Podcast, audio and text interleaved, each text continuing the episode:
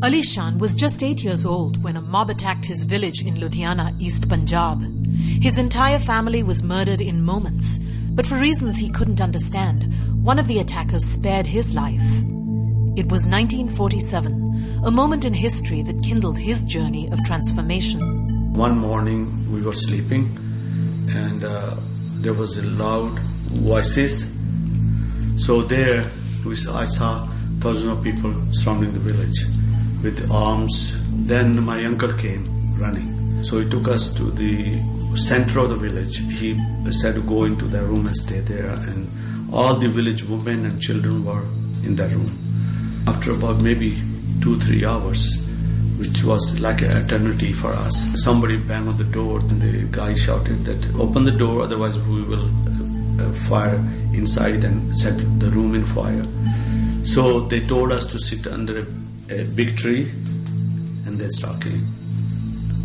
My cousin got shot, and then my brother he saw what was going on, so he started running. So one guy came with a spear and hit him.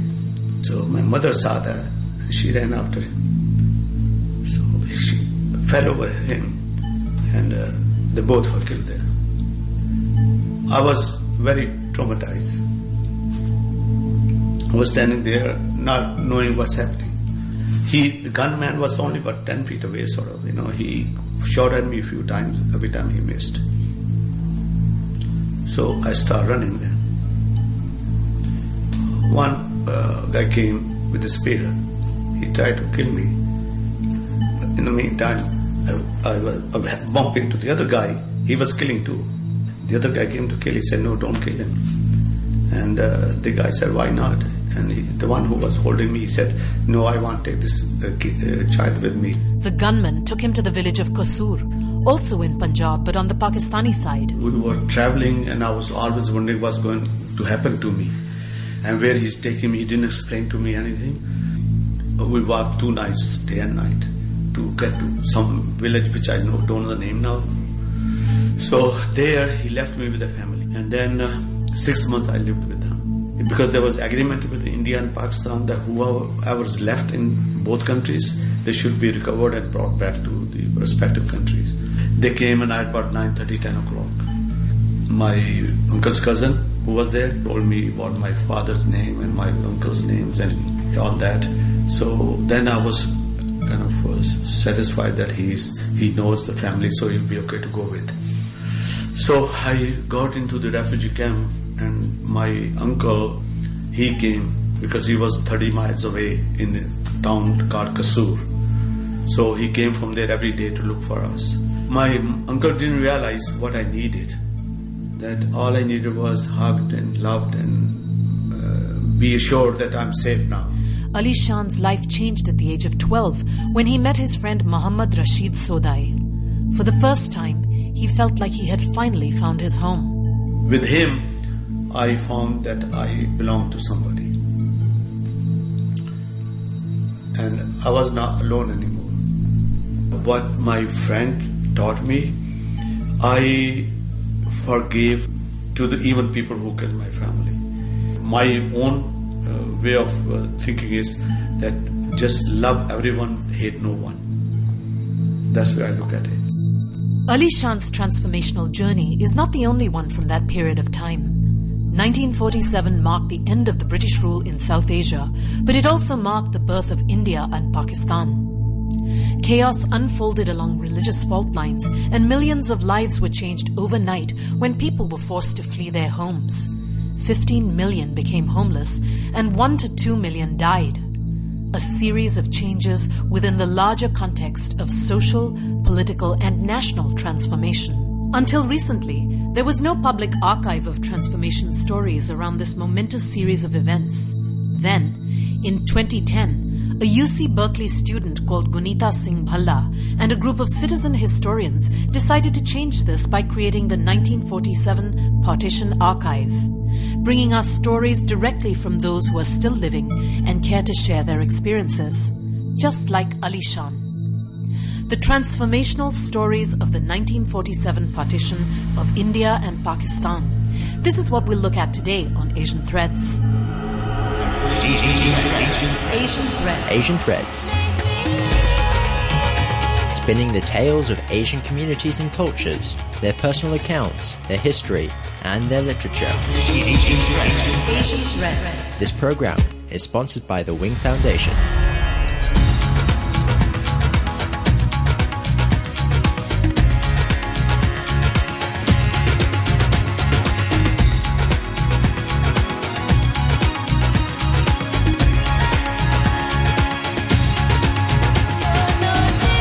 Raj Madan was born in Rawalpindi. He came from a Hindu tribal family that hailed from Dera Ismail Khan in Pakistan. Raj still speaks his native language, Derewali, but he might be one of the only ones left that actually does. Darra, see all these uh, uh, uh, what religious leaders, what you call it, they used to have their own communities and names were based on Dera Ismail Khan, Dera Ghazi Khan, and those kind of things.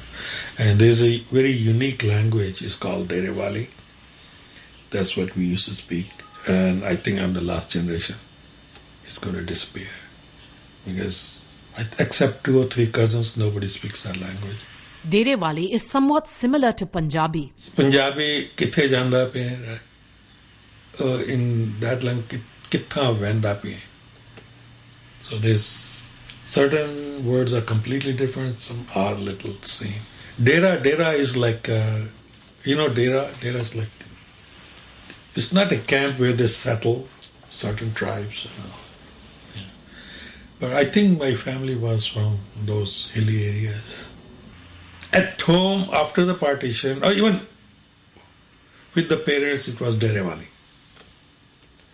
And few of my uncles and aunts, Derewali, right? Because that was the primary language. Uh, eventually, when the second generation started coming, they switched that to Hindi. Uh, Derewali disappeared. Like some of my cousins, they understand Derewali, but they cannot speak. And some, like one of my cousins, she went back to uh, Hyderabad last week. In India, we were together. We used to talk to each other in Derewali, but now talk to each other in Hindi. I mean, things have changed. Raj's family moved to Lahore just before partition to prepare for their migration to India. He was four years old at the time. At the time of partition, what I recall was like uh, my father, uh, my mother, myself, my brother, and the grandfather. Uh, we were in Tanga, you know, horse cart used to be there, and that's how we left. And I remember that time I saw the fires, the houses on fires. What I heard, my grandfather had some cash he carried that, and he had a big rifle. Right.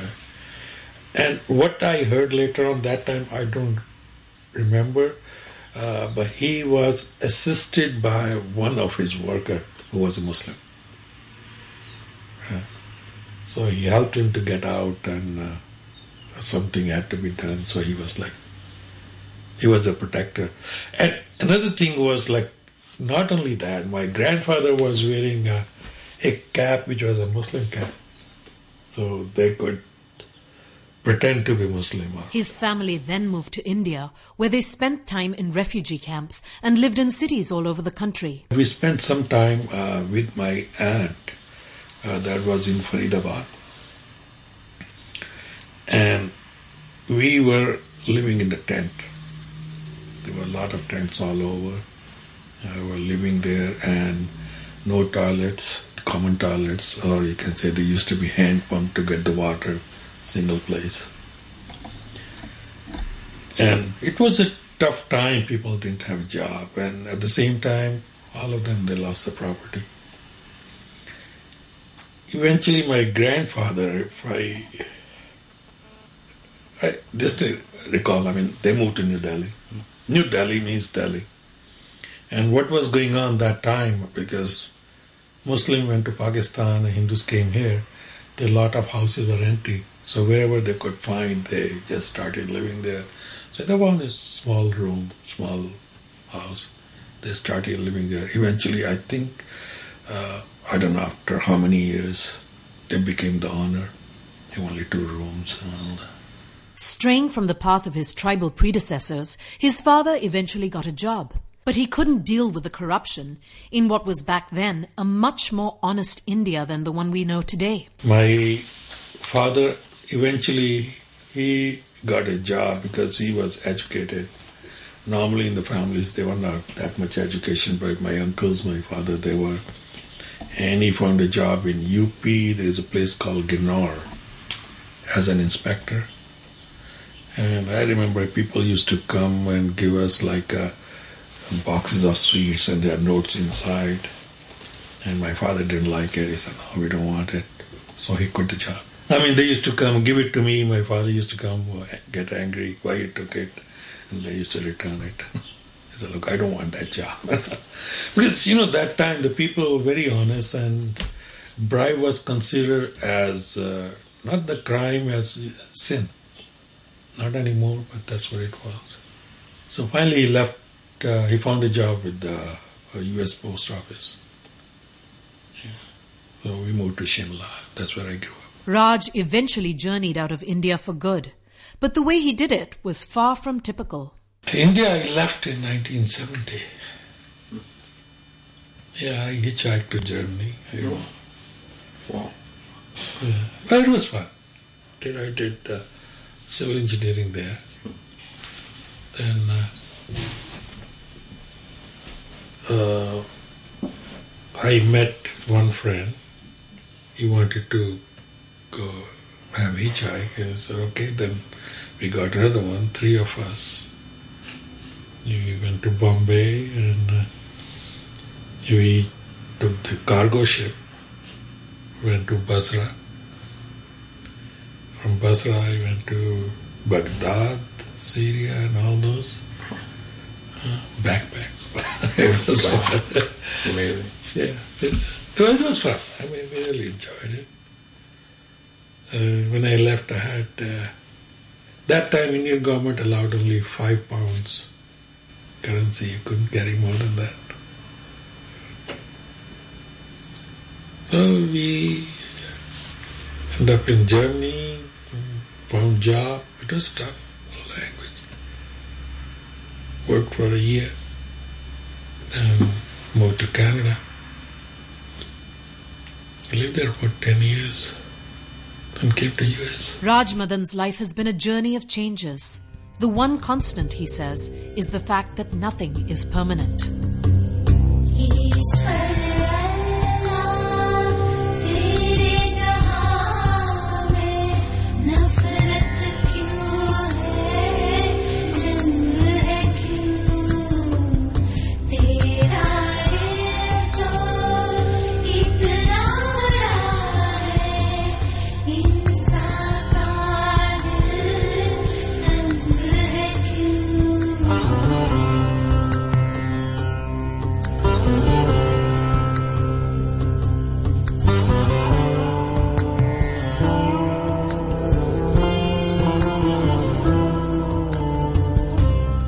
Hamida Hussain was born in 1936 in Hyderabad, Sindh, which is located in current day Pakistan.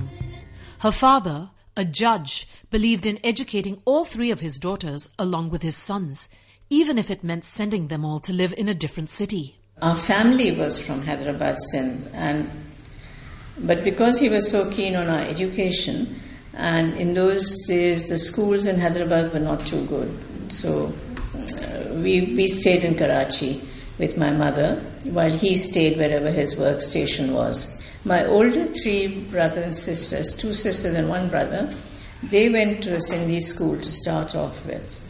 Whereas us younger three, we have there's six of us in the family. The younger three was sent straight to a convent uh, to study, so that's why English is very much my own language in a way. My mother came and took up a house, rented a house in Karachi.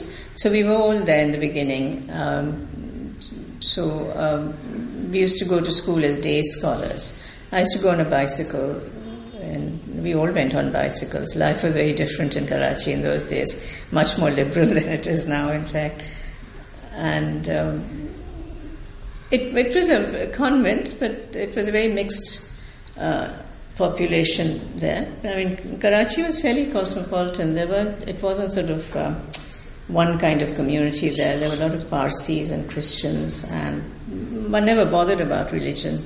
Uh, so, you know, partition came as a bit of a surprise to us. Hamida was barely nine or ten years old when she first began to hear slogans about the formation of something called Pakistan. I think it was 45 or 46 when, you know, the political movement was very active. The, the independence struggle became very, very strong, and everybody was out in the streets shouting slogans and so on. I remember hearing these slogans. Uh, what? Larke rahenge Pakistan, mar ke rahenge, uh, mar ke rahenge Pakistan, which we didn't understand, I must say, that what was to come.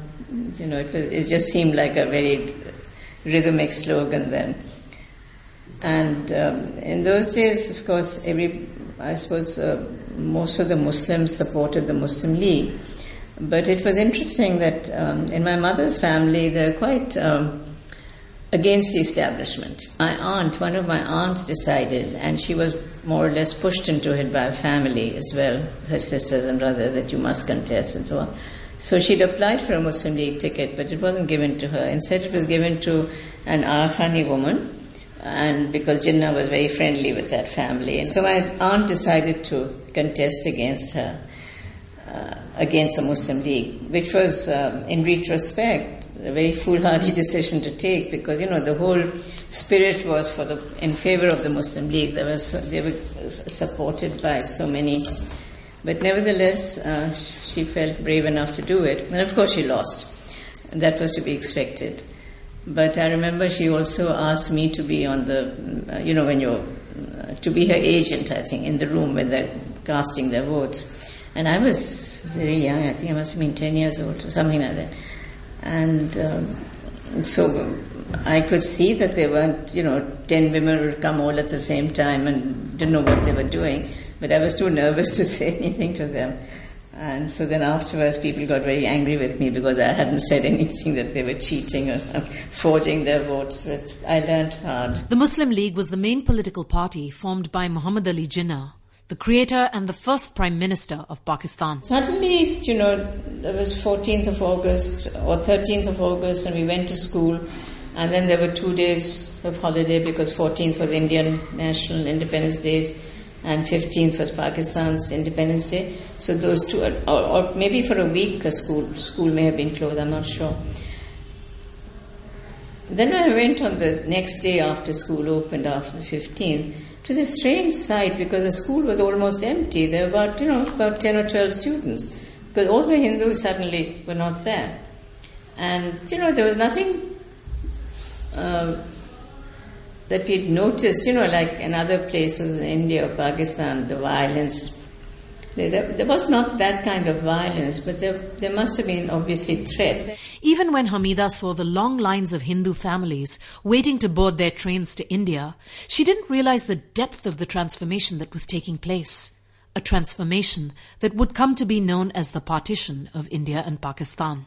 We went to the railway station. We were living very near there and I used to see these families, the Hindu families, with all their tins and packages and whatnot wrapped up, sitting on the railway station waiting for their train to come. So up till then, it seems to me, at least, I don't know, because as a child one doesn't know the exact thing, uh, that they were leaving. Hmm. And but you couldn't see that you know there had been any signs of violence, like injuries and so on. One didn't, at least from what I remember. But then there were you know, these are just, um, I mean, memories that I have that as we were going in the train, we were there, the six of us children, and my sister and brother were a bit older than us. And but there was another family sitting in a corner, sort of looking very scared. And I remember it all after, even after all these years. And for some reason, we said, um, "Go to your country, go to your own country." Yeah, I think as, as children, we said it. And and uh, and then my oldest sister told us to shut up, that we shouldn't talk like that, and why are we saying that? So she was conscious enough to stop us. But uh, later on, I've just been wondering where did I get it from? Because our family was was not like that. You know, we never had this feeling. about uh, communal feelings. But here we were telling them, you know, and why did we think that this was not their country? So, uh, whatever, you know, wherever I got the message from, I don't know, but this must have been a feeling amongst other people, must have grown too. Sometimes, however, the sight of suffering itself becomes an opportunity for transformation. Hamida not only witnessed this in her own family, but became an integral part of it. And so my grandmother, who was a very um, courageous and innovative person, and she, during her stay in Turkey or wherever else, she had um, taken a course in midwifery. So she knew a bit about, you know, delivering babies and first aid and so on. So what she did was she found an empty house. So she just walked in and she said, "Look, there are a lot of rooms here. Let's convert it into a shelter and a hospital for these people." So every time the train loads would come, uh, the train would arrive. Some of us would be sent there. The older people would be sent there to see who needed help, and the women would be brought to this hospital. And then she recruited all of us, including me. Uh, I was about 11, I suppose, at that point um, to come and help out in the hospital. So, you know, like making beds, this, that, and the other, or helping them with their food and things. Yeah, I remember a woman who had, was wearing all in red clothes and so on, and she had a big gash here, and she just uh, got married, and she was gone for the marriage ceremony or something, and she they'd been attacked, and so when they'd got into the train, her husband had been killed. Her bridegroom, in fact, had been killed, and she she came had come with her parents so because she had this wound, she was kept in the hospital. And she used to, you know, was also mentally very upset. She would cry at night and so on. So we spent some several months doing this work. After school, I would go there. In 1952, Hamida went to college in Hyderabad, but it wasn't a particularly heartwarming experience. First of all, I was studying science. It was a pretty difficult subject. And um, there's all this segregation between the men and women, the students.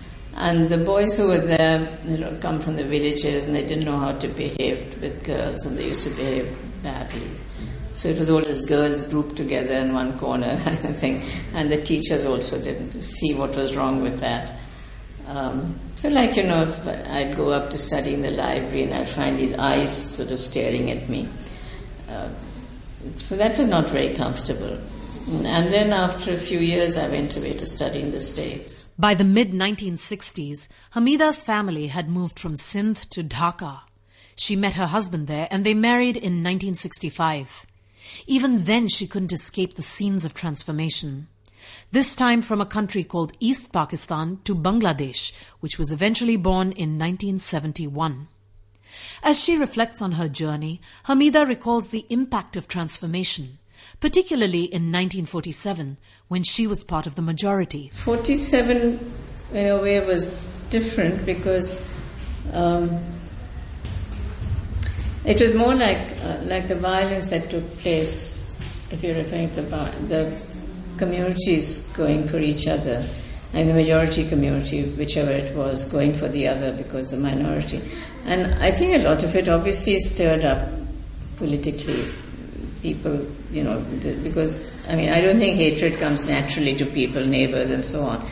But as a member of the majority community, personally, as I said in, earlier, that you sense the differences, different people, but you didn't actually live in an environment of fear, like, you know, wondering who's going to knock on your door in the middle of the night, who's going to take your daughter away, who's going to, you know, kill your father or rape somebody. You know, if you're not a minority community, then it, that doesn't uh, happen to you. So I just felt this, saw this changes, you know, empty houses. But that also makes you feel, you know, what's going wrong, you know, because suddenly houses are empty, the doors are open, you can just walk in, everything is being left behind, or you see these different kind of faces, faces you're not used to, or you see a school which has been full of students and suddenly it's emptied out.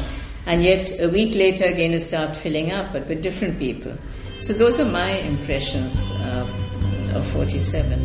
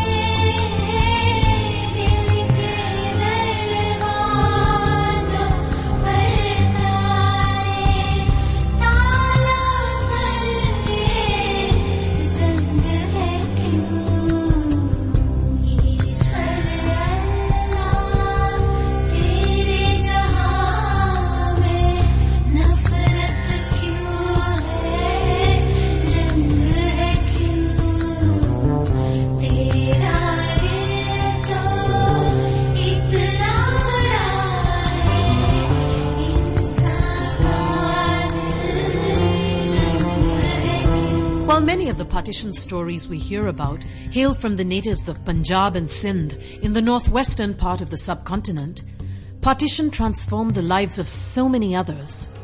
We'll explore some of these next week on Asian Threads. Join me, same time, same place, right here on Radio 3. Asian Threads. Asian Threads is sponsored by the Wing Foundation